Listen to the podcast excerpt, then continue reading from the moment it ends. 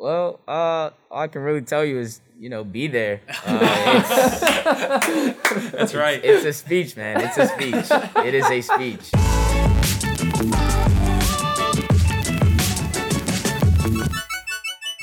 All right, y'all. Welcome back to episode two of 10 Minute Break, a podcast presented by Jesuits Campus Ministry.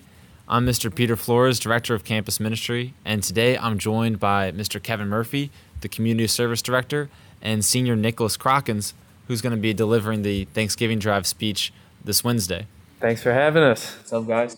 And I was thinking this week, you know, with the Thanksgiving drive coming up, it'd just be a great time to sit down with, with you guys to talk about, you know, what makes Jesuits Thanksgiving drive meaningful. What is it about the drive that says, you know, that shows that it's more than just uh, a way for us to check off a service box and you know put it on a brochure, but how that the this drive actually gets at the heart of what it means to be a Jesuit Blue Jay, to, to come to Jesuit High School.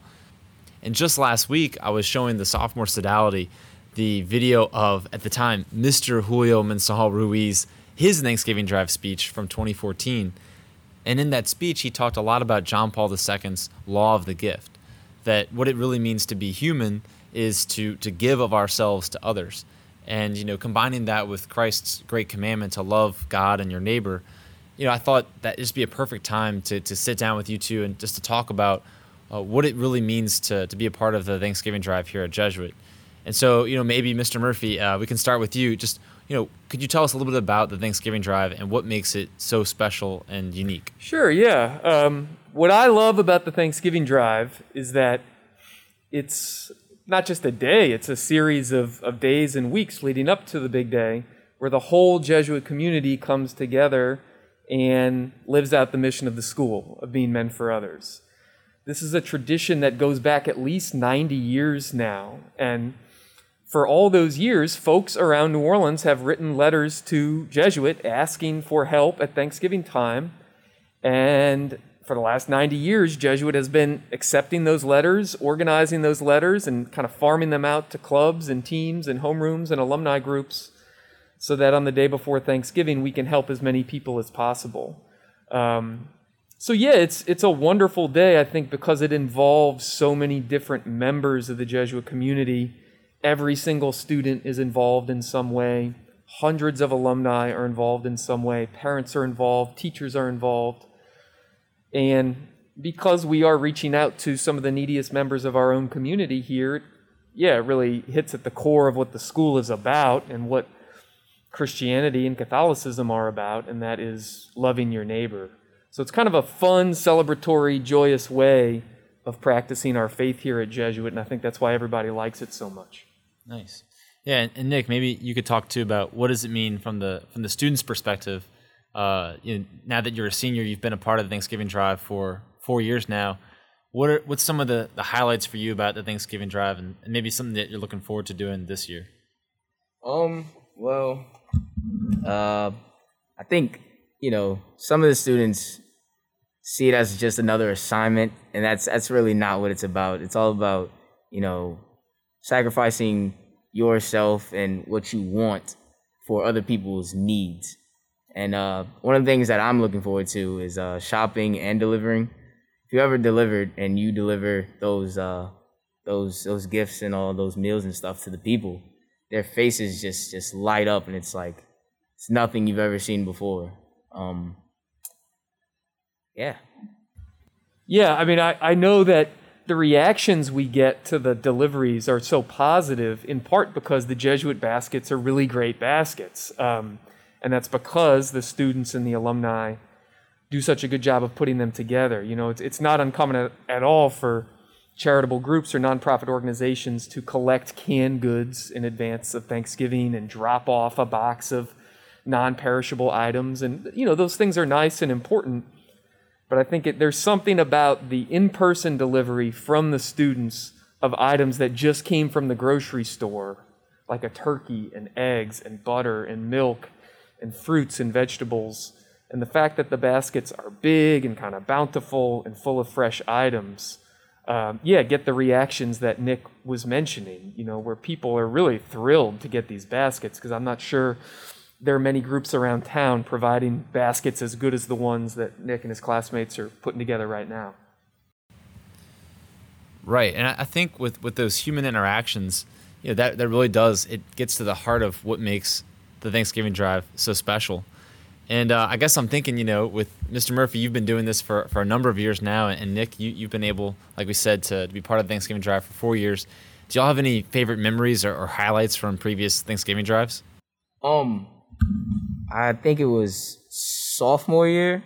Um, I forget who I was delivering with, but I know we we uh pulled up to the house and there was this old lady almost. She came out the house. She got her basket and she just gave us all like the biggest hug I've ever had in I don't even know how long. But um yeah, and then then her I guess her grandsons or maybe her, her children came outside and they were all happy and excited.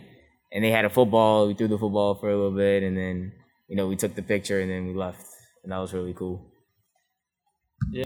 Yeah, they're they're I mean I I guess I have some concrete memories, but generally, you know, one thing that's really cool is that since individual families will write in year after year after year, we're able to keep families paired up with homeroom teachers uh, each year. So, like for example, Coach Storm has been feeding the same five families in the seventh ward for years and years now, to the point where he's now gotten to know the families and really looks forward to seeing them every year. Coach Lamoth has a group like that.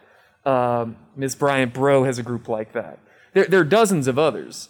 But yeah, the fact that like this has turned into an event where relationships are developed and then maintained over time. I know Holly Smith is really, really close with her families. Uh, so it just turns into a nice thing where you're not always just dropping the food and bouncing, you know, like dropping the food and, like Nick said, throwing the football or visiting a bit. Uh, I know Mr. Prados has gotten to know his families really well to the point where one of the women just sewed him a Jesuit Blue Jay Mardi Gras Indian vest. Um, so some really cool stuff comes out of the relationships that get developed over time because teachers and students get to know the families they're delivering to. Right, yeah, and, and those relationships, I think they, they really do. That, that shows the heart of the Thanksgiving drive. That there's this, I think maybe Mr. Murphy, you said this at the beginning, the Christian mission, you know, to, to be there for your neighbor. I mean, that's ultimately what Thanksgiving is about. And, you know, to build up those relationships, especially within our community, you know, I think really does touch at the heart of, of Jesuits' mission as well. And so, you know, it's one of those things to keep in mind when we go about our day on Wednesday for the Thanksgiving drive that it's it's not again, it's not just something we do to to check a box, but that really this is what the school is about is you know following Christ's example and to continue His mission, uh, and for us you know to love God and love our neighbor.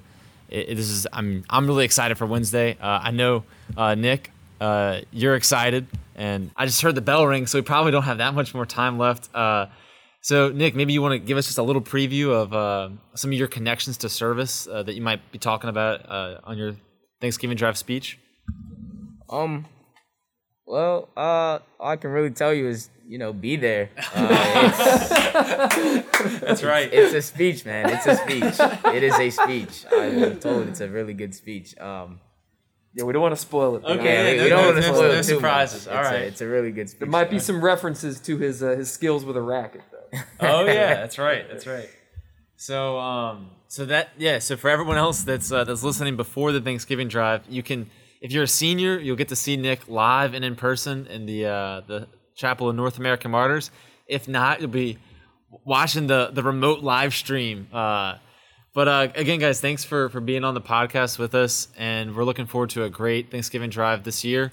And uh, you know, once again, just thank you guys for for helping make Jesuit the the great school that it is, and making Thanksgiving great for all the families that we'll be serving uh, this Wednesday. Yeah, thanks a lot. This is yeah. great.